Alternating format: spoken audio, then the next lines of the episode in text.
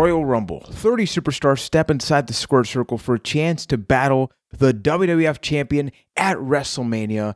And we're going to be going all the way back to the year 2000, January 23rd, 2000 to be exact. We're going to be heading over to the Madison Square Garden, where not only do we have the patented Royal Rumble match, we're also going to be talking about Triple H versus Cactus Jack. If you're a wrestling fan, this makes a lot of sense. If you're not, what is that? What does that guy have three H's? And who the hell is Cactus Jack? We're going to be talking about that right now on another exciting episode of A Cast of the Past with a brand new episode each and every Sunday. We love to talk about video games and movies, and we got a lot of stuff in the archives, but we're also passionate wrestling fans. And last year, we talked about SummerSlam. This one, we're going to be talking about the Royal Rumble with yours truly, Juan Velas from Puerto Rico, joining me. We have our patented professional wrestling expert, Keith Hamilton. Keith, Hi. You're the person that picked this show. And dare I say, this was like one of our first ever conversation pieces. Not just wrestling, but something about this pay per view always got you talking. Why is that? I can't really put a finger on it, but this is a show that's just really, really special to me. I think it's a combination of my wrestling fandom in around the year 2000 and how one of my favorite matches ever is on this show but i always go back and look at this show very fondly and when uh when I'm talking about wrestling and the things that I enjoy about it, this is always very, very high on the list of conversation pieces. And then from Boston, Massachusetts, we have Ryan McNulty. Ryan, could you explain why is the Royal Rumble match so special? We have all the pay-per-views and they all have their main events or opening matches, but this is completely completely unique. Why do wrestling fans love it so much? I think the Royal Rumble is just a very fun, unique match type. You know, certain pay per views, there's a few of them out there that do have a special match associated with them. You could look at Survivor Series for the Elimination Tag match. But the Royal Rumble is great for a number of reasons. You have 30 superstars coming out in, you know, every couple minutes and it goes until everyone's been eliminated over the top rope except for one person and that one person gets a main event spot at WrestleMania. So the stakes are really high. There's not really any other match that has such a a crazy reward to just guarantee you a main event at the biggest show of the year. So for that reason alone and the fact that pretty much you you get this match only one time of year, it feels very special. It does, and the WWE and F has done an amazing job of building up this road to WrestleMania. WrestleMania being their biggest show of the year. If you're at all a wrestling fan, it's kind of put on this very high plateau of a of a special event.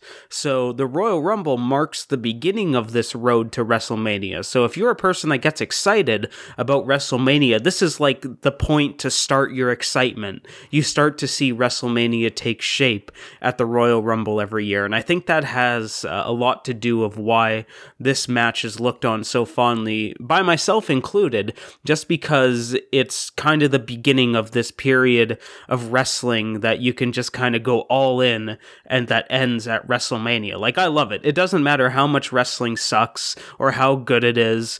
I will always get excited of the period starting at the Royal Rumble between WrestleMania. It's just something that just sucks me in, and I'll always enjoy it, and it'll get my full undivided attention.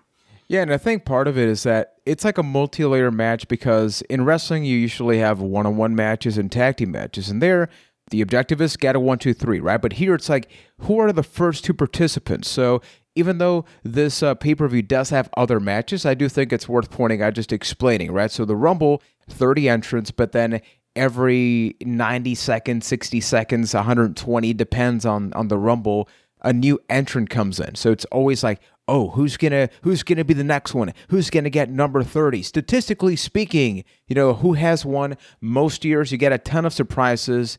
And taking us to this very pay-per-view, it took place in Madison Square Garden. And for those who don't know, MSG has always had this uh, just like beautiful bond with professional wrestling. It's like a small arena, fits an average of like 12,000, 15,000 people, give or take. It's, home many... base for the WWF. Yeah, it's home base. It's where a lot of it began.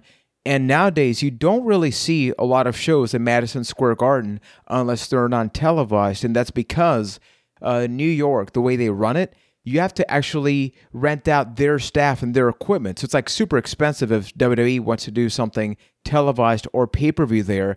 But back in the day, the tradition was like, hey, you want to do a big show? You do it in Madison Square Garden. Uh, what did that arena mean to you guys as wrestling fans? You always knew it was something big that was going to happen when they were inside Madison Square Garden. I mean, it's the birthplace of WrestleMania. It's like you mentioned, where the WWF really got its uh, it became the tyrant that it is today with people like Hulk Hogan and Bruno Sammartino and Bob Backlund uh, wrestling there for their big championship matches. But they always kind of kick it up a notch when they go to Madison Square Garden. And you don't see it much anymore because of the production issues that you mentioned. But even like in non televised live events, you always hear about stories about Madison Square Garden.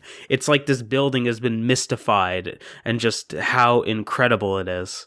Yeah, I always appreciated how WWE would utilize the little tunnel that Madison Square Garden had, and that always made it feel more unique than anyone else, um, any other area. Uh, like, for instance, at this pay per view, you always saw the cool little alleyway that they built, like where the entrance was, right behind the ring. When normally the the main camera when you're watching a wrestling event, the ramp and where wrestler, wrestlers would come out would be to the left of like the hard cam screen. So it always just was that nice little unique flair. Uh, Madison Square Garden has just always been an important piece for the WWF slash WWE. I was fortunate enough to go there one time for a comedy show, so I didn't go there for a wrestling event, but it was very mm-hmm. cool to just be in that arena um, for the first time. I actually I got to be Madison there, uh, Square Garden yeah, same here. I was there when U.S. President Donald Trump was elect or uh, not elected, uh, was inducted, uh, was inducted like, into the WWE Hall of Fame inside of Madison Square Garden. It is a truly iconic place, and the other thing that's very interesting. So we talked about games that came out 20 years ago. That episode is available in the audio car- archives. It's available on the YouTube channel. And you can leave a five star review if you enjoy the podcast. We try to cover a little bit of everything because I think it's cool, right? To go back, like, think about the year 2000. Not only was it awesome for video games, but for wrestling, you were still in the Attitude Era, but it was a very weird time because the Attitude Era is that period from like 97, 98 up until like uh, I want to say early WrestleMania 2001. 17. WrestleMania yeah. 17. Yeah, WrestleMania 17 would be the best way to point it out. But here, on one side, you had WWF and you have this bona fide roster, but you had a couple of people that maybe were out. You had guys like Triple H that before they they weren't the top guys, but here they were giving them the opportunity. On the WCW side, World Championship Wrestling, it was the opposing company and there the ship was sinking. I was a, a, huge WCW fan, so at this point I was tuning tuning into that show because I couldn't watch this one. I couldn't watch the the Raw shows right every Monday, and it was just not a good thing. So Ryan, because I know you're the you're sort of the person that began watching wrestling sort of after this period, but then you're going back and watching Royal Rumble 2000. Uh, what you think of it? So yeah, I started watching wrestling in this year in in 2000, but it wasn't until like the fall around October that I was really getting into it. But I do remember my friend having this show and I was able to go back and enjoy it. Coming back to it now, overall I thought it was a pretty enjoyable show. It's really a two match show. You're talking about the Rumble, you're talking about Triple H versus Cactus Jack. Everything else was kind of, you know, just there. Um, I will say some of the losses in terms of who was not available for the roster at the time, either due to injuries or whatever, was definitely felt around this time. I think they were definitely feeling that there was uh, a little bit of missing star power but certainly you had you know the rock there to kind of fill in. But just in terms of overall show like i said i felt it was very much a two match show but i will say that my number one praise of this show is it knew where to spend its time. That the things that, except for one segment, except for one segment, it knew where to spend its time. You know, Kurt Angle doing his little open challenge, they don't waste your time. Those matches are really quick. Every other match that you would think people probably wouldn't care as much about, they didn't spend that much time on it. Something I think that modern day wrestling could learn a lot from Oh yeah. in the past is if you know people aren't that interested in it, don't waste their time. Don't spend too much time on it. And I think that's what this show did great, aside from one segment, of course, is just time out the show perfectly. and Keith, It's in, true. In your case, how many times would you say you've watched this? I'm not talking about Cactus Jack versus Triple H because that's like one of your top five matches overall. What would you say uh, that number looks like?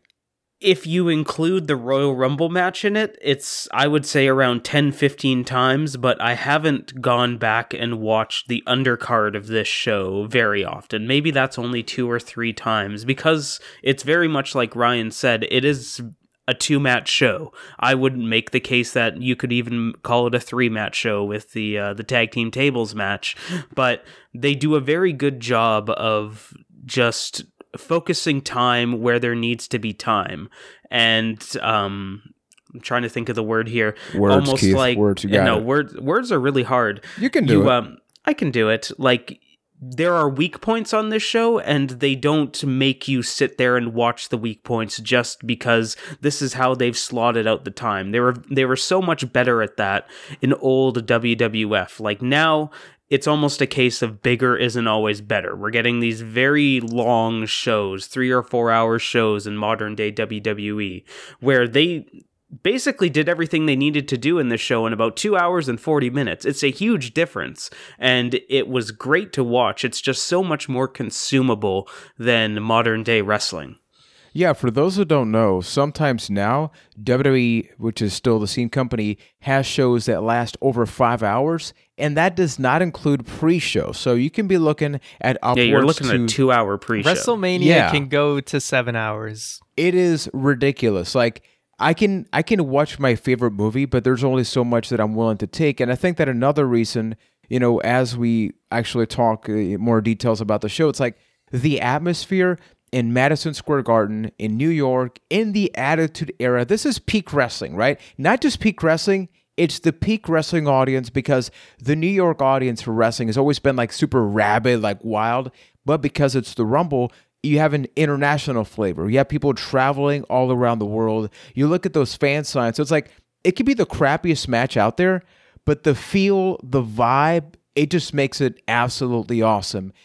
it was it got to this was the point where the WWF was the only game in town. Like yes, WCW existed, but the WWF was just so far ahead of it so that it wasn't even competition. It's very much like WWF versus TNA back when that was a thing and the fans showed it. It it was before that the WWF knew that it was winning and just kind of gave up. And they were still trying really hard and there was this lack of star power, but there was people rising up to fill that slot of the bald man that got hit by a vehicle 2 months earlier and just doing an incredible job of doing so. I think it's something that you really need to think about as a like as a wrestling fan going back and watching this show there's it feels like a giant time gap, but a month earlier, Triple H was, or it was that Vince McMahon versus Triple H match, the match that really put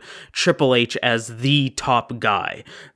It's fascinating just how much of a difference there is in that month's time gap of like the perception of somebody like a Triple H, how um, him and The Rock and Mick Foley to a certain degree, even though Mick Foley only had a couple matches left, just came in and filled that void that Stone Cold Steve Austin left when he got hit by a car.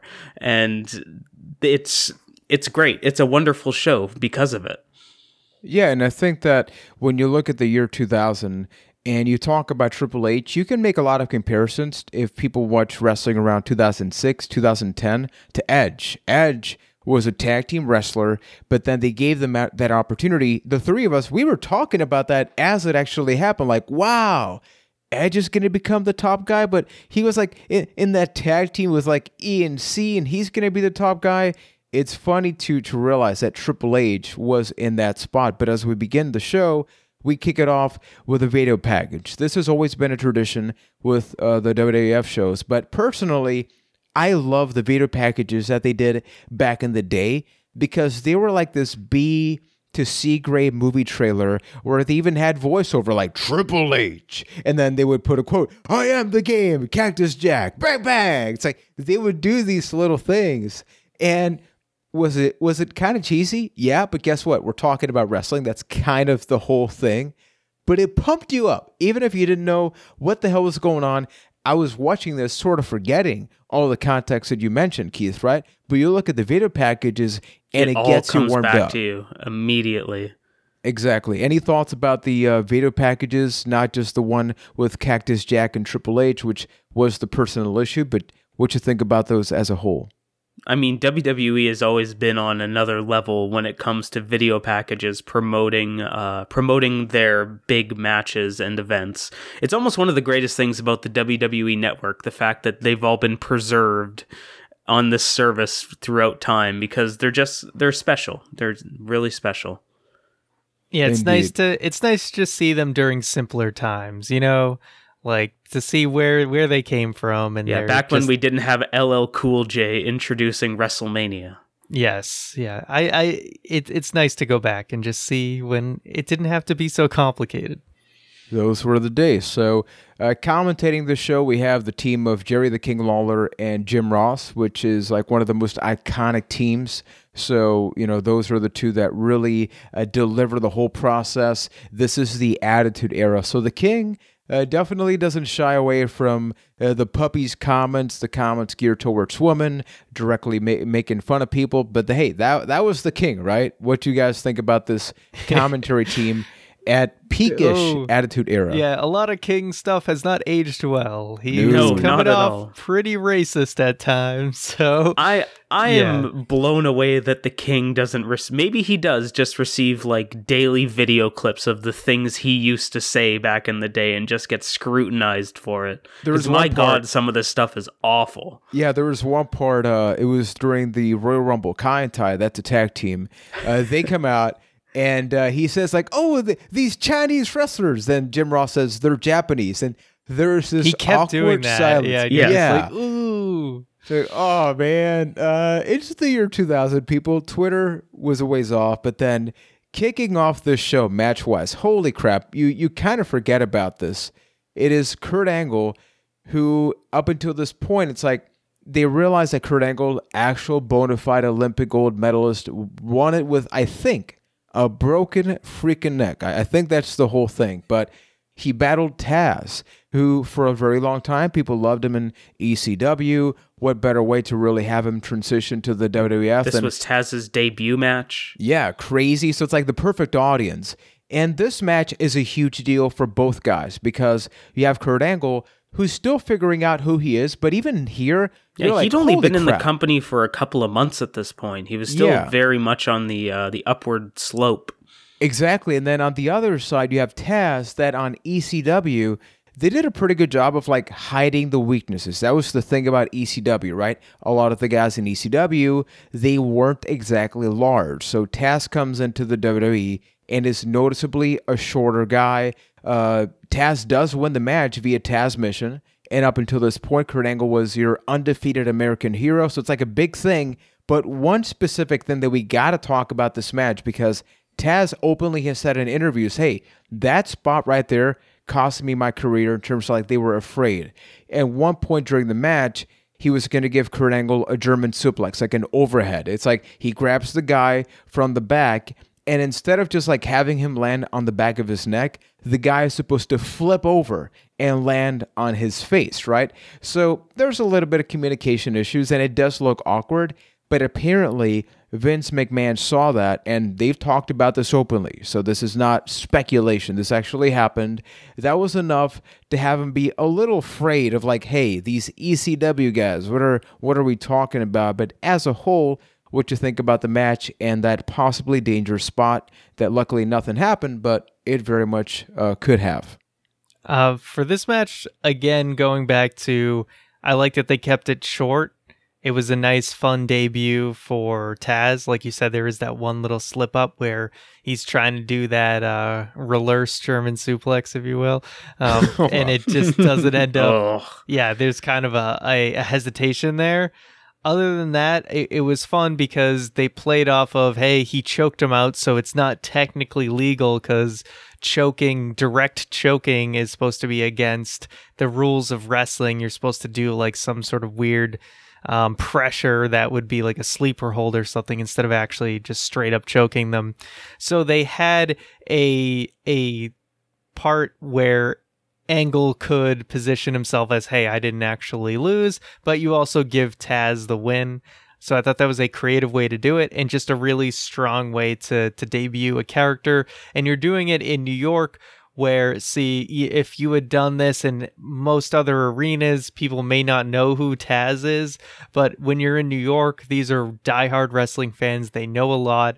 Even though the internet's in their in its infancy i'm sure a lot of people knew about what was going on and they oh, knew oh, yeah. about ecw oh absolutely. So it was a great place for taz to get a nice reaction yeah, it's just ends up being disappointing uh, from that slip up and what ended up happening with Taz. It really showed the difference between the WWF and ECW at that point. How, I mean, in ECW, you could drop a guy on your head eight times in a match and nobody would look the other way, but you need to be careful in places like the WWF, and it always makes you wonder what could have been for Taz. I think that, hey, Taz ended up a okay, but from a wrestling side, it did really derail his career because I mean, go fast forward a few months and Taz is the guy. Taz is the guy that beat Kurt Angle in the Royal Rumble. Taz was in one of the worst matches ever in a multi-man hardcore match at WrestleMania a few months later. It just showed that hesitation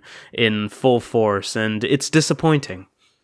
Yeah, and I think that this is uh like the year 2000 2001 is really good for anybody that doesn't understand wrestling but they want to get like what's the difference between ECW, WCW and WWE. A lot of times when guys would make that transition from WCW or ECW to the WWE, matches would be different. That's when you could tell like hey, somebody maybe hits a little harder than they should or wow, that looks really really awful. So there is that transitional period, which does take us to the next part. So uh, we go backstage. Michael Cole, still involved in WWE to this day, uh, actively one of the most like. Uh, little old Michael Cole. Yeah, it's, he looks like a, a baby young, here. Like he's like the production really master does. now, but the hair, people, the hair. Holy crap! He interviews uh, Terri Runnels and the Hardy Boys because they're gonna go in a tag team match with the Dudley Boys, a tag team tables match. So two two uh, teams that definitely just like synonymous with tables, ladders, and chairs. It's New York. Talking about ECW, you do have the Dudley Boys that still have that homecoming crowd of ECW of uh, New York, I should say. Uh, what do you guys think about this match? That I don't think really gets talked about a lot. You you see clips from this match, like Jeff Hardy jumping off with the senton bomb, uh, later the swanton bomb, but this is kind of forgotten in the grand scheme of ladders and tables matches, in my opinion. Yeah, talk and to go back a little bit, talk about two people that made the ECW to WWF transition perfectly, the Dudley Boys. It seemed like they had been there for years at the point of this match, and it's really I think I love this match. I think it's a great match. I just think it doesn't get talked about because of how high and how insane the stakes got between these teams because this is really like TLC hadn't happened yet. TLC would come later that year. They would have an amazing ladder match at WrestleMania a few months from now. This is almost like a extreme baby step of where they would go. And it's a phenomenal match that should get talked about more all from a positive way that it really showcased the Hardy Boys and the Dudley Boys and in a negative way of this is why chair shots don't happen anymore oh, because oh, my god some of the sh- chair shots that Bubba Ray Dudley took in this match I am amazed that he can form sentences at this point in 2020 because those are brutal yeah, this match, it's just a car crash from start to finish, pretty much. And I think you guys basically pointed it out that I mean, at the end of the day, there's just more memorable matches. So this just kind of gets glossed over in the history of, you know, Dudley Boys, Hardy Boys, and Edge and Christian.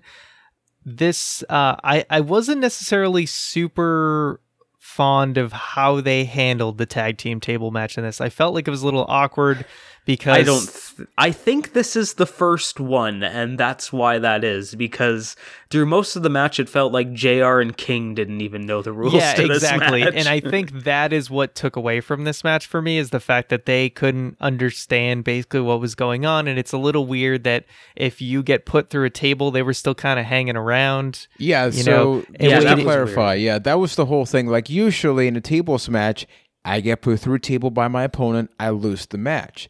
But in here, it's a tag team one. So we have Matt and Jeff and Bubba and Devon on, on the other side. So say Matt Hardy got eliminated, he could totally still be in the match. Like he was he was just like the first one eliminated. So if Jeff Hardy was put through a table, then the team would lose. But it was like, oh, I got put through, but I guess I'm I'm still involved. So it's like maybe a way to keep the action going. Yeah, but I kind of like it, it because weird. it almost adds this like defense element to a tables match where True. okay, I'm It done, but now I got to make sure my partner. Yeah, in the world of wrestling, where it it's just came off as very very messy and i think that was the biggest thing that took it away from me was that it it, it was a little nonsensical in how it was ruled out. I don't recall how they do a match like this today but i would feel like the ref would send them to the back or something Yeah, if they were put 100%. through. And I- yeah so they they've learned their lesson since then um, so that was kind of the thing it's there's some great spots that you can put in a highlight package, but as far as the full match itself, I can see why it's not really highlighted in the same way as the ones to come because they only refined and improved that formula going forward. Yeah, so as I mentioned, in this match, the Hardy Boys do win via a Swanton bomb uh, through the tables. Like, this is a, a clip that still gets used to this day. Like, you talk about tables matches, obviously, the resolution is not the same as glorious 1080p or something like that, but we do have that. It's in and- a lot of those don't try this at home yeah. packages. yep. oh, man, I'm looking at the I mean, the that's agenda. just Jeff Hardy. yeah. Guys, we, we got to talk about some stuff now, responsibly. oh, you mean uh, an intercontinental title triple threat match, right? Because Yeah. we're that- just going to block technically- out That is minutes technically of the, the show. third match, but people, Oh. attitude era in professional wrestling. Let, let's just say a woman's place in wrestling at this point, with the exception of Chyna, was uh, you better look good because we don't care about your thought process or what you really have to say. That was pretty much it. And, and at least I appreciate their up. honesty, but holy crap, people. It was Let me line this up perfectly where a month earlier at Armageddon, the cat who was in this next segment won the women's title and then flashed her breasts on pay per view. That's where we are with the women's division. The women's champion is just going tits out on pay per view. That Pretty was much. So Yeah, I you know those. I'm sure that was the most downloaded thing on uh line. Well, it wasn't even LimeWire at the time. It was like Kazaa. Kazaa, Yeah. wow. Oh, yeah. Holy crap! Yeah. I haven't haven't heard that name in a while. So it is the Miss Rumble contest, people, featuring The first Ivory. annual. the first how many annual. more? How many more did we see after that? a fat goose egg. Based Oh, on how this one went, there's it's no surprise why we never saw another one again. so it was Ivory, Terri Runnels, Jacqueline, uh, BB. I Who- First of all, who's who the fuck is Beely? BB. Who the fuck is BB? um if i remember correctly she was like a sable super fan that eventually got on television. She was like sable's bodyguard and then sable left and then the wwe was like well what the fuck do we do with bb wow. well when i so when i saw her come out i'm like i'm gonna ask this question in the podcast and i don't i don't know whether you guys are gonna be like how do you not know who this is or you're gonna agree with it because i'm like i've never heard of this woman in my life Mhm. I have no idea, man. But then we have uh, Luna Vachon, who's like, I mean, that's definitely a recognizable superstar in wrestling. We have the cat. So something else I realized is like Andy freaking Richter is a guest judge here, and he looks like Yeah. a little kid. I am so used to him like nowadays, you know how he looks, but you know talking about Conan O'Brien and all that stuff. Like Andy Richter's there, but then Mae Young actually steals the show. Mae Young's freaking awesome, people. Like, yeah, we actually got to see some puppies. It was censored, so Mae Young probably like 125 years old at this point. Um, she Oh, came out as well. We got to see her glorious, bodacious bod. She flashed her boobies when she won because the judges, rightfully so, voted for Mae Young. And can you can you blame them? Let's let's be real, No, people. We gotta honestly, talk about what Mae. Andy Richter likes. It's gonna be May. Yeah, I mean, for the troll factor alone, I appreciate that they let Mae Young win this one. It would because anyone else wins, and this segment falls even flatter on its face. Because even the crowd, even this is Attitude Era, and the crowd did not seem that interested, except for maybe the cat. But even then, like that, like the king freaking out over bubble wrap, I I don't get it. You know, I don't know, but we got that out of context contest. sentences. Yeah. Then after that, the coach was this his first appearance because they made it seem like it. Oh, it was little baby Jonathan Coachman. Oh, Being he was by- by he the was fans so WWF little. York. Oh, it was, he was he's adorable. He's so little in this. Yeah, so for those that don't know, the WWF actually had a restaurant that as a kid I always wanted to go there. Apparently the food sucked, so people were like, "Hey, it's, course there's a did. reason that that place closed down." But he was there and holy crap, those fans were about to murder they were beating the the, poor hell guy. of. Yeah, in his very first appearance. That's pretty much all I got to say about that. So now we move on to maybe one of the more interesting matches. And this one, uh, it, there's a lot of context. So it's a triple threat match, Intercontinental Championship. So we have dual champions right now, right now between uh, Chris Jericho and Chyna. They're two thirds, and then the third participant is Hardcore Holly. Hardcore Holly, like when you think about the Attitude Era, nobody immediately goes like, "Hey, Hardcore Holly," but he was always kind of there. And I have actually heard his audiobook because I thought it was interesting. It actually was. And this was like a he was apparently so annoyed backstage that he never got championship opportunities, got a push. So they put him in these spots, but man, the guy just could not blend. Like he was a star, whereas everybody else was a superstar. So what you think about this combination of Chris Jericho, Chyna, who is a woman in the Attitude Era wrestling men, and you have Hardcore Holly. What what a mm-hmm. combo, right? It's a match made in heaven, but it did feel like it's this match is a great example of you can always tell why some people get opportunities and some don't. And I mean no offense to Hardcore Holly on this one, but it felt like he was wrestling his own match in there, where Chris Jericho and Chyna were there to do their thing, and then here's Bob in the other corner just kind of wrestling his own match and doing his own thing. And it felt very, uh, very out of place in the match. And I enjoyed, I enjoyed the whole Chris Jericho Chyna aspect of it. It's something that I look back at very fondly. This feud between Chris Jericho and Chyna, and just how much fun it is, because it really showed off the personality of Chris Jericho. That thing that he was most known for in WCW, my opinion. Like, yes, he had great matches, but the personality of Jericho is what made him a star. Um, like, basically, um, even though WCW tried not to and gave him every reason or every opportunity to fail, that personality just shone through in that company. And you started to see it here with Chris Jericho in Chyna. And I really loved that video package again, talking about the WWF video packages of just showing this feud and the crazy situations between Chyna and Jericho and the Intercontinental title here. And all's well that ends well. Jericho ends up winning in a. It's not an amazing match, but it was a good match, and it was a match that had exactly the right amount of time that it needed to have. It didn't drag, and it's just such a. It's sad that the uh, the measuring stick these days versus uh, old wrestling versus new wrestling is the fact that something doesn't drag, and you love it for it. But I did Yeah. love it for it. So f- for this match again, I think a lot of things with the Attitude Era outside of a lot of the main event matches or some of the the you know tr- triangle uh, tag matches that were super memorable from this time. it was more about the story than the match, right? And I think this is another case here where you needed a resolution to this co-champion intercontinental thing where Chris Jericho and Chyna were sharing the intercontinental title. So you got some resolution with Jericho becoming the definitive intercontinental champion. But as a quick aside to come back to what Keith said for match times, just to let everyone know, every match up to now like here's the times. Okay, the Taz and Kurt Angle match was three minutes and fifteen seconds. Hardy Boys, uh, Dudley Boys match was ten minutes eighteen seconds. This match seven minutes and thirty one seconds. It's perfect. They're not yeah. spending too much time on these. They it's, got it's, in it's there. they did thing. what they needed to do, and they got out.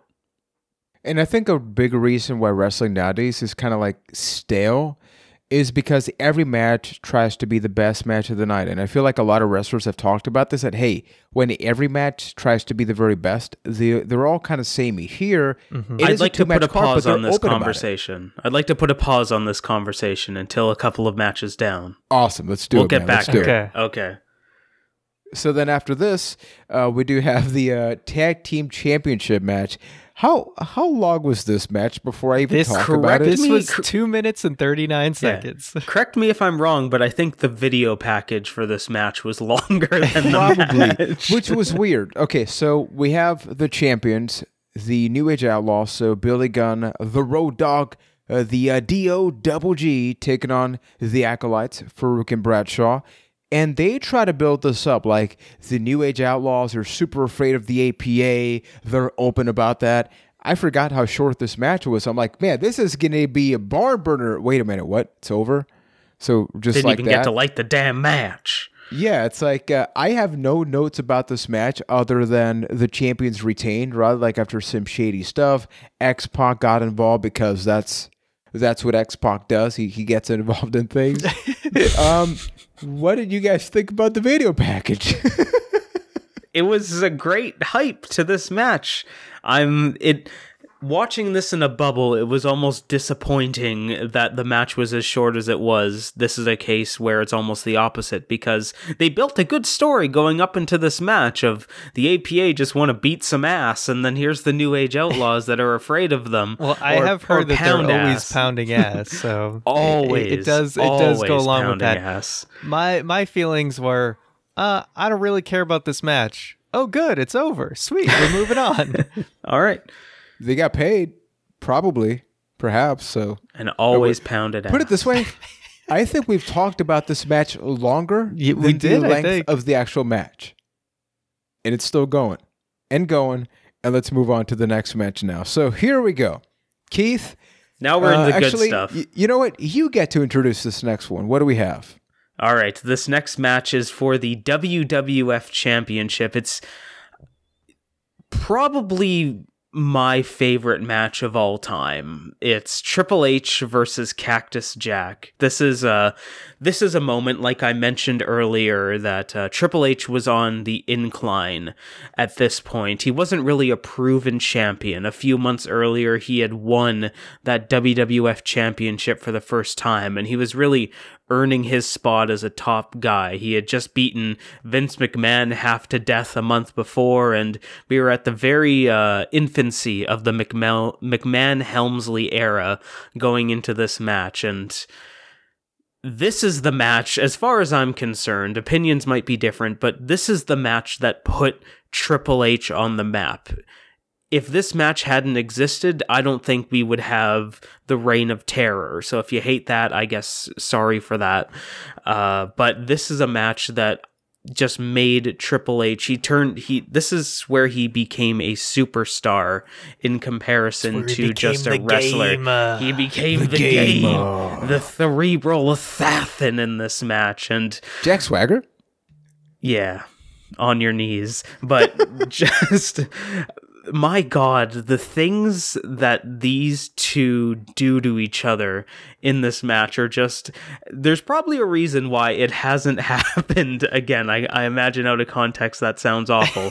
but just like, you oh, go from on your knees wrestling. to the things they would do to each other. Oh, the brutality. I loved it. What before I like get into why I love this match so much, what did you guys think of it? Do you hold it in the same regard that I do?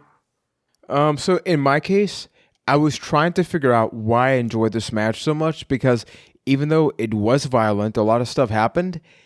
You didn't have big moves, right? It really was punches and kicks and basic suplexes. I guess one thing to note before you go on is that it was a street fight. This match is a street fight, not a regular one-on-one match. And yeah, they made yeah, no disqualifications. Weapons are legal. Exactly, everything goes. And uh, the same thing that we talked about APA and NAO, oddly enough, applies here. It's like when you build a story, whether the match is long or short, you're interested in it. You're curious about it because you see Triple H who has everything to prove because of the position he's at and the growth of himself in the company. And then on the opposite side, you have Mick Foley slash Dude Love slash Mankind slash Cactus Jack you know that his career is going down. Like, you know, like there's not a lot more time that we're going to have Mick Foley in a semi full time basis. So it's like passing up the torch in this very violent match in Madison Square Garden. And I think it's like all the all the stars were aligned. And what I loved about the match is like the facial expressions. You you saw the the zoom in at the very beginning of the match, and that right there, like the face that Cactus Jack made, I'm like, man, I don't know what's about to happen, but I cannot tune away. And I feel like that right there is lost because nowadays we focus on all the moves. Here, the moves only made the storytelling that much better. It's true. You can boil it down to one line by Jim Ross uh, in the middle of the match of the fact that these guys are doing this to each other for the biggest prize in the game, the uh, the World Wrestling Federation Championship. You just don't get storytelling like that anymore, where it's just now this uh, contest almost of big match after big match to finally see which is the big move that um, that puts the guy away. This was just two guys telling a story and beating the living piss out of each other at the same time, just basically bringing each other through hell just for the opportunity to walk away with the WWF championship. You just you don't get that anymore. Ryan, you're a you're like a really big fan of Mick Foley, right? Yeah. Oh, absolutely. And this is one again since I started watching wrestling late. I had gone back and seen uh, at least two times before this. I remember way back in the what was it? The WWE on demand thing that they had, WWE 24 7. I watched yeah. this match on that as well. So, yeah, this match was 26 minutes, 55 seconds, which is longer than all the other matches combined up up until this point, uh, which is crazy. But again, this was the match everyone cared about aside from the Rumble. So they gave it the time that it needed. And this was just two guys leaving it all in the ring. And like like Keith said, this was a career making match for Triple H. And I think a lot of people are of that opinion where you you saw this match and you were like, this guy is legit Mick Foley brought the absolute best out of Triple H. And it's, like you said, it's a street fight that, yes, there's some brutal spots there, but it wasn't about the spots. Um, of course, you had things like barbed wire, you had thumbtacks, you had announcer tables, chair shots, handcuffs, all that in there, but it wasn't done in this overly exploitive way. It was done as uh, you know, sort of just to thread the story together, and and that's why it works. And it's uh, it's still an incredible match that holds up very well to this day um, as one of the best hardcore matches ever. Mm-hmm. It wasn't just violence for the sake of violence. When they went to those extremes, they told a story in doing so. They managed to work a barbed wire two by four into the story of Cactus Jack as a character, where he just kept going back to it, almost like he was possessed. Uh, um, what you call using it on Triple H, even if Triple H turned it around on him, he just kept going back to that two by four and having Cactus Jack just screaming there, like "hit me with a steel chair," and getting back up almost more enraged. They called him like a bull at one point. It's like a bull seeing red through um, this steel chair. Just being able to take these things and have and having reason behind it, even all the way down to the finish where they uh, when Triple H finally hit the pedigree in this match, they really hyped up like, my God, nobody kicks out of the pedigree. It's over. Boom, Cactus Jack kicks out. So what does Triple H has to do? Well, he has to take this deranged sick man and kick it up a level. So I'm gonna pedigree you onto some thumbtacks. There's that's a man getting thumbtacks basically thrown into face. his face. Yeah. And they managed the to work that? a yeah, number one, who does that? But they managed to work a story into it. And I think that's what separates it from other just very or like the hardcore match, the death match type thing where Just bring it out the wasn't thumbtacks because that's what you do in a hardcore match. Exactly. No, it was, it was no, there was a, a reason behind it. And again, something we brought up in our last um, wrestling show review, uh, I think for SummerSlam, was this show again very good about not abusing the finisher kickouts. That we you have Mhm. won the entire show, you save it for the championship match. Beautiful, beautiful. Yeah, and I think that just the the visuals once again. Uh, Triple H, I think like he's always one of the wrestlers that people say, "Oh, name a great Triple H match," and I think people refer to him as like he's not a moves guy, right? Like Triple H doesn't do He's a story guy. 430 Extreme Salt or anything like that. But at the same time, I can name like 10 great Triple H matches off the top of my head right now. And I mean, we went to WrestleMania. When you talk about the Hell in a Cell, it's like he makes everything seem like a big deal. And I feel like a lot of wrestling loses that because, once again, they want to look flashy. And for context, I was curious about this because Ryan brought up the times for these matches. I went over to the 2019 Royal Rumble to get an idea of like, hey, are we making stuff up? Like, are we just like, you know, nostalgia, you know, uh, just forcing ourselves to think like the older stuff is better? So, talking about the main show, all of the matches in the main Rumble show, with the exception of the Brock Lesnar versus Finn Balor And this match, is for last year. yeah, this last is for last Royal year. Rumble. They were over 10 minutes. 10 minutes, 12 minutes, 17, 13, 13, an hour 12, 24 minutes, 9 minutes, and then 57 minutes. So there is a huge difference there. And I'm not saying that the matches are bad or good, but if you notice, the numbers are very similar. And I feel like the fact that the the matches in this show, Rumble 2000, the fact that hey, they didn't give the other matches a lot of time, made this one a big deal because it's like here we go, and right after this we got the Royal Rumble match. It's like the one-two punch that you wanted to see, and it delivered. Because like ultimately, you're buying this for the Rumble match and Cactus Jack versus Triple H. Did those two deliver? Yeah, in my opinion. So it got the job done. It it got the message across, which does take us to the last match of the card, uh, which is the Royal Rumble match itself.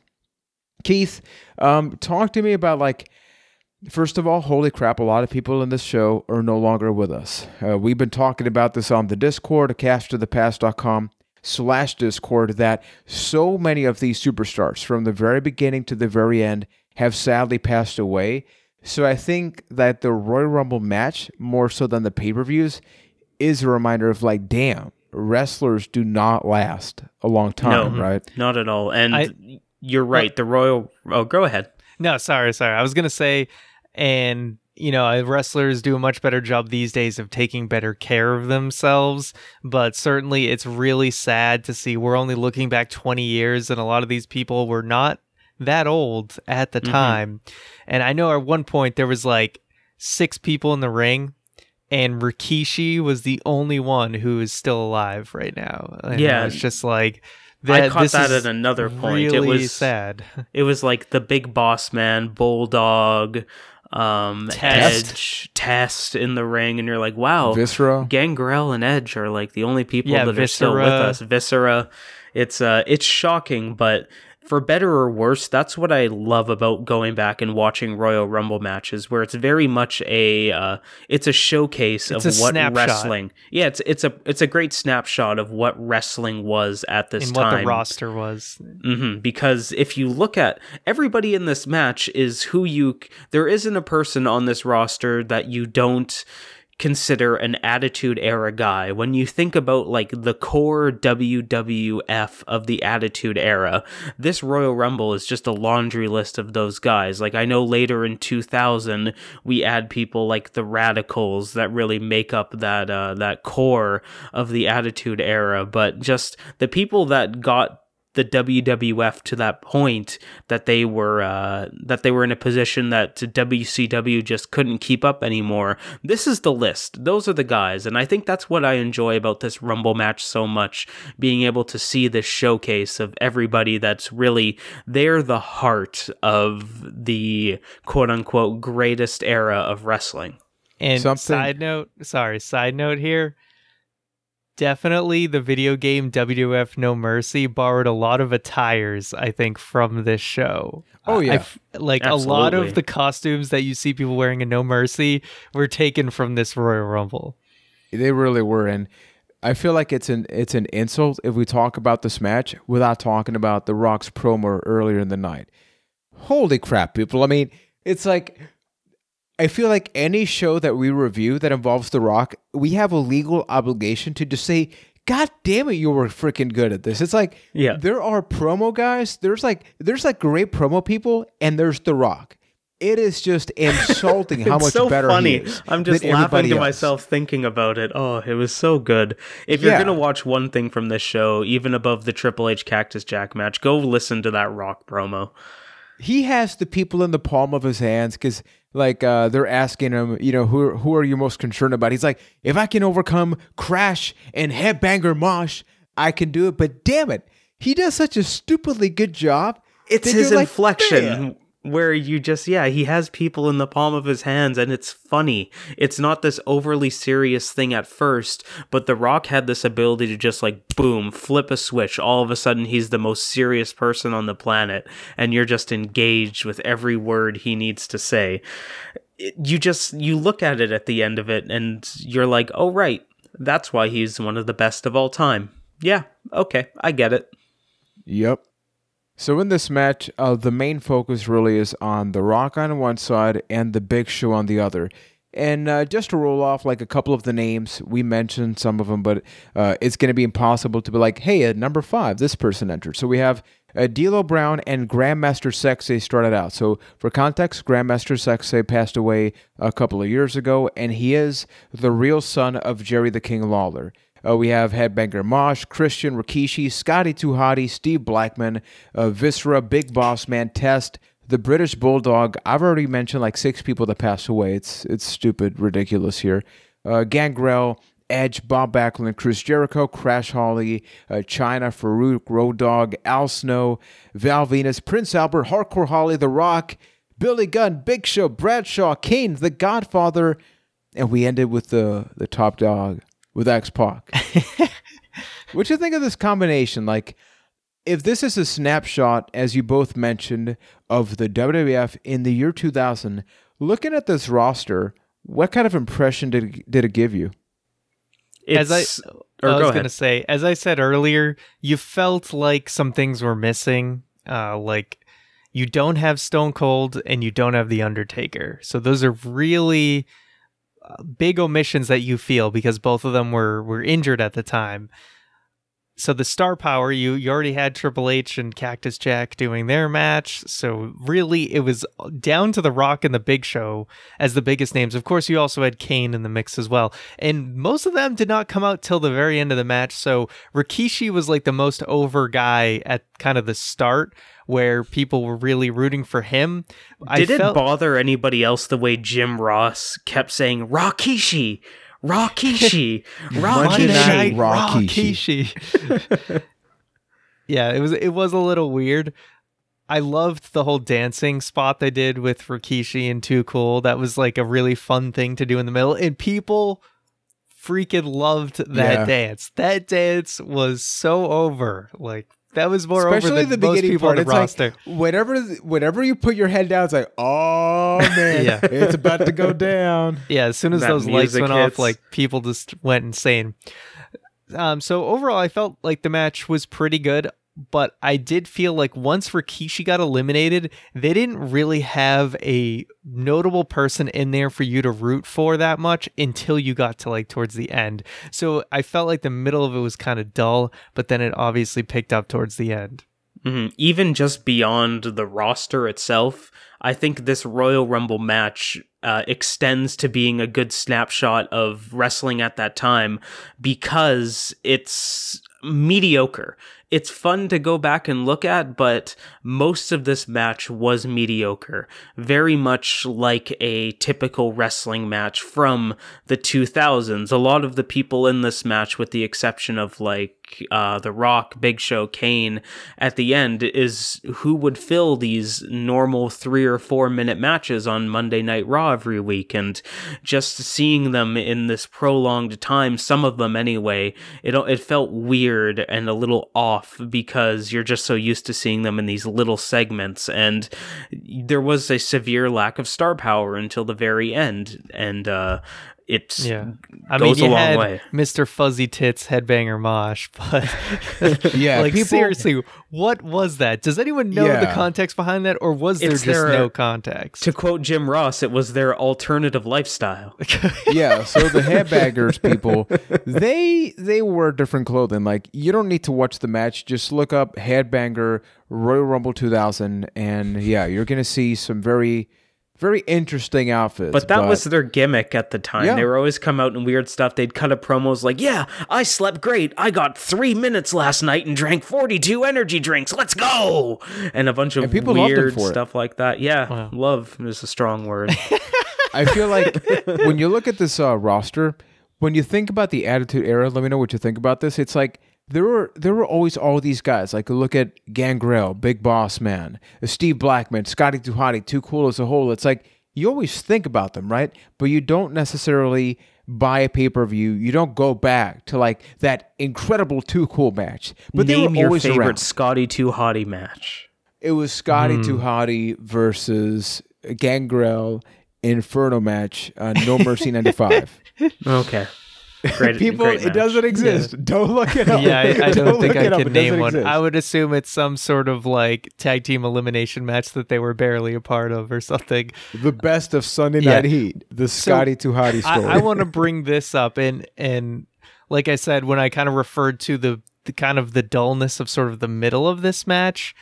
Do you guys prefer sort of a more and I'm going to use heavy quotations here realistic Royal Rumble where it's just guys coming in and you know they're just trying to eliminate each other but there's not really like a lot of planned spots. Because nowadays I feel like a lot of modern Royal Rumbles they're very timed to oh this guy comes out now this guy comes out and you've got some like planned spot to happen here and then we kind of go back to everyone just doing their own thing but then another planned spot happens. I feel like aside from the Rikishi thing and then towards the end it didn't feel like they had a lot of those like overly planned spots going high spots going on in the middle. And for that it like just because we're so used to that style that's why it felt so dull.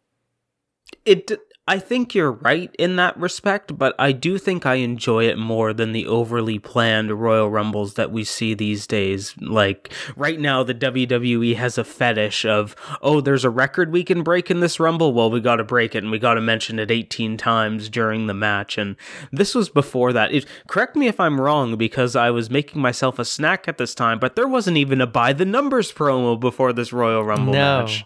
no, What a they did a strange countdown of like just general moments, Yeah. but nothing groundbreaking.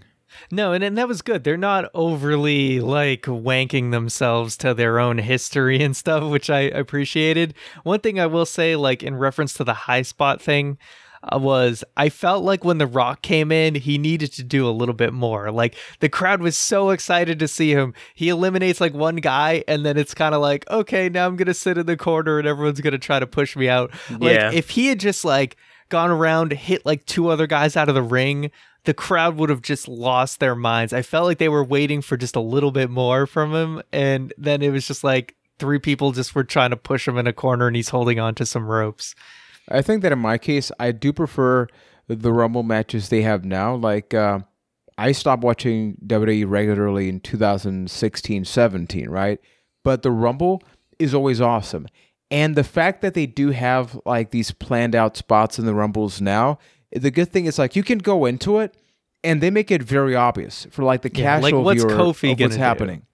Exactly. Yeah, exactly. Right? Whereas here, it's like it's a lot of things happening, but nothing is happening at the same time. It's like, oh, there's The Rock, but he does a whole lot of nothing in the match. But there's The Rock, right? You have Kane, you have Jericho and Chyna. They're they're having this feud, but it's kind of on the side. So it becomes like a big cluster. So other than, hey, it's cool to check out like the initial moments and who wins, I feel like the middle part of the older Rumble matches, I think that the 90s one, like the ni- the early 90s, like everybody talks about Rumble 92. I would love uh, for that to be one of the next Rumbles that we review, and then review one from like 2017, right? To just to look at like this whole thing of like early Rumble, middle Rumble, later Rumble, and how much that has changed. Because I think that would be a fun conversation. Agreed. And before we get off the Royal Rumble match, I just want to give a quick shout out and a quick rest in peace to Taka Michinoku in this match because my Oh, god, man. he dies in this Yeah. match. I appreciated Kaientai coming in like every every 10 minutes to just get eliminated again. It's a it's a fun concept that they never really See, that- explored. that's also the difference between WWE then and now is if they were to show that today, they would be talking about how like how dangerous it was and how like oh we're checking in on Taka Michinoku this and ain't look at this ballet, folks. yeah, yeah. Look at Yeah. how brutal this is. Meanwhile, like because it's Taka Michinoku, King is just laughing at him. I'm like, this dude. He's laughing at it and like, show me again, show me him dying thi- again. It's Yeah, like slow-mo. Jesus, show him getting a severe concussion one more time. like holy crap! Also, they said hospital. They said hospital Right, multiple not, times. not local facility, For those, medical, medical facility. for those who don't regularly watch WWE, the hospital is a no-no word now because Yeah. somehow they think if I say, "Oh, he's taken to a hospital in New York," that a bunch of fans are going to try to go to, you know, New York's whatever, like General See, here's- Hospital. Super Here's the hospital. try, difference with yeah, that, and try and find him and, and give him like a get well card or something. The difference between that is after that spot, you knew that the place that they were sending Michinoku to was the hospital. Yes. There was no other place he was heading after that. So even if you said local medical facility, you could probably figure it out. yeah. And uh, just for posterity, this match was 51 minutes and 54 seconds. So we have all they the even times kept in. it under an hour. Yeah. Yeah, so you got a lot of stuff going on. Uh, the Rock was the person that people wanted to see win, and I'm losing my voice, and uh, he did win the match. So nothing surprising. The only surprising entrant was Bob Backlund. Like nowadays, Yeah. it's like I feel like a good 20% of the Rumble participants are from NXT. They're legends. They try to pull back, right? To like, hey, who can we get as a surprise? But they also here- didn't have like an in and I quote again Iron Man of the match where it's someone who basically lasts almost the full match. That's like a tradition. It basically when we talk about more formulaic Royal Rumbles and planned out stuff, there's kind of a few things that go in and it's like okay, there's someone who's going to for get a ridiculous amount of eliminations. Kofi Kingston is the guy who's going to have the surprising way to get back in the ring without be, being eliminated. There's going to be an Iron Man in the match, aka the guy who will last close to or over an hour. There's a lot of these like tropes now that we expect, and this match didn't really have a lot of those. yeah. So- Quick question Do you guys know anything about the Royal Rumble match that's happening tonight as of this recording? Nope. not a damn clue. So, what if I told you? How, how? Tell me how you think this is going to go. Brock Lesnar is entering the Royal Rumble number Oh, I did one hear this about year. that. Oh, yeah. forgot about that. Yeah. So Brock Lesnar is currently uh, the WWE champion. Usually, you go into the Rumble to face the champion. You win, you face the champion at Mania. So Brock Lesnar is going to begin the Rumble as the champion, as the very first entrant, because if he wins, he gets to point at himself. People, he's going to battle Yeah, battle what himself. happens if he wins? Have they addressed that?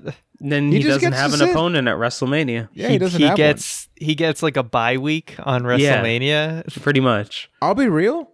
I love that concept because this but he is going to doesn't be lose the title if he loses. Nope, it's not for the uh, championship. It's Yeah. just for the title shot at WrestleMania. this is going to be the longest match Brock Lesnar has had in over a decade. yeah, Yeah. Think about Unless that. Unless he just eliminates Unle- himself, yeah. Unless he'll, he gets eliminated early. he'll go under the bottom rope and come back at the end of the night.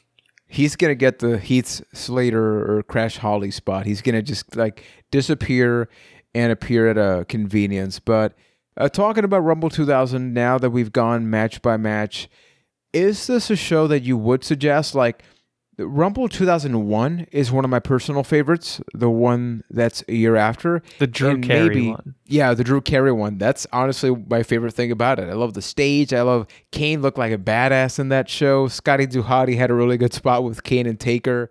Would you recommend this as the one to watch in the Attitude Era? Or would you kind of just be like, ah, pick and choose some stuff, but you don't need to watch the whole thing? Would I choose this Royal Rumble match first? No. I think I would choose either 2001, like you mentioned, or 1998 when Stone Cold Steve Austin was just white hot. But this event, I would say yes, I would recommend this event over most pay per views in the Attitude Era, mostly because of Triple H versus Cactus Jack. I do think if you take the combination of Triple H, Cactus Jack, and the Royal Rumble match, it's a very good one-two punch of uh, of matches. But to just think about the Rumble match on its own, it's actually pretty low on the recommendation list. It's a fun watch. It's a really fun watch, especially for poor Taka Michinoku, but it's not very high on the recommendation list just by itself. At the end of the day, just watch Triple H versus Cactus Jack. It's it is the thing that is most worth your time if you have to watch one thing on this show. So that's what I would suggest. Same thing. Check out maybe the tables match just so you get a context of like, hey, here's like the one of the not so memorable tables ladders or just tables matches that you can check out. But everybody watching and listening, uh, please let us know. You know, what do you think about uh, the Royal Rumble 2000 pay per view? A lot of you, based on some them analytics, like maybe you didn't even watch wrestling at this time. We've had people, and shout out to those, you know who you are, that have said, Hey, I listened to the podcast, but I don't even like wrestling, but I like the wrestling episodes because I have a family member that does like to watch that. So it's like uh, some some context. So we're helping you bond, get along with your family, people. So if you like the podcast, please consider leaving a five star review on Apple Podcast, Stitcher, even on Facebook. Share a couple of the clips and join uh, the Discord. You know, we have some pretty good stuff that we're going to be talking about this year, including some uh, follow ups to games we played last year. Keith, uh, I'm- I'm going to put you on the spot. Could you, could you hint at some or maybe one game that we will be playing and reviewing at some point of the year? You don't got to give it no dates in case something goes wrong. We don't want to jinx it, but I am putting you on the spot, my friend. Reveal, give people a taste. What, what, what do we got going on? Let me tell you about a story about a man in a black trench coat and a rocket launcher, and he really loves looking up to the star, the sky, and seeing stars. It's Resident Probably Evil play- 3 people. It's Resident Evil Three. We're, I'm fighting to play Yeah. that one. yeah, so last year we talked about the original RE2 on the PS1. So this year, because we're going to be having the Resident Evil 3 remake, we thought, hey, you know, let's follow up. Which, by Ryan- the way, that Nemesis trailer. Holy Oh, shit! man. Oh so freaking good. Have you It's checked that out, Ryan? At least the I have trailer. Not. I have not. So freaking good. I mean, Ah, it is it is such I'm good so shit, as Vince afraid. McMahon would say. that Nemesis is good shit, pal. yeah. Ryan, uh, ask the person that, you know, you come from the Silent Hill family, you played RE2 on the PS1, you loved it, and you did want to play more. Uh, how do you feel about the fact that we are going to go back to the PS1 and play Resident Evil 3 Nemesis? I'm excited because this is the one I wanted to play anyway. So I think it works out perfectly for me. You're Awesome. welcome.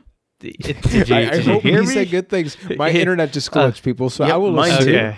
whatever Ryan said is like the most badass. Keith, what you think What- about what well, Ryan no, said? what I said. Hold on. Now that you Alright. you could hear me now, what I did say was this is the one I was going to play anyway. So I'm excited because naturally I would have played it. So now I get to talk about it with you guys. So works out great. Awesome, awesome. So, people, uh, don't be afraid. The same way that we did the reacting to games that came out 20 years ago, uh, you know, we could do something related to that. It's impossible to spend an entire year reviewing 20 games when we talk about Yeah. games, And maybe movies, we and review a. Survivor series because at this point we've done all the big four, right? Yeah, Or we've Wait, done no, the other. no, no, You're no. right. We've yeah, got we did a Survivor Series Mania, left. we did a SummerSlam, and a Rumble. So I guess Survivor forgot Series ab- is next.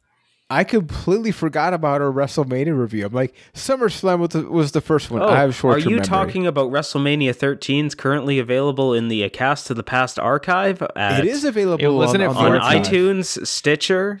No, we it did. was WrestleMania in. 4. You're right. Yeah. WrestleMania 14, where the Yeah, Attitude 14. Era began. Huh? Shit. Iron Mike Tyson, All Michael. right, I think it's. I think we got to wrap this up. I think we're we're we just are getting gonna wrap this up.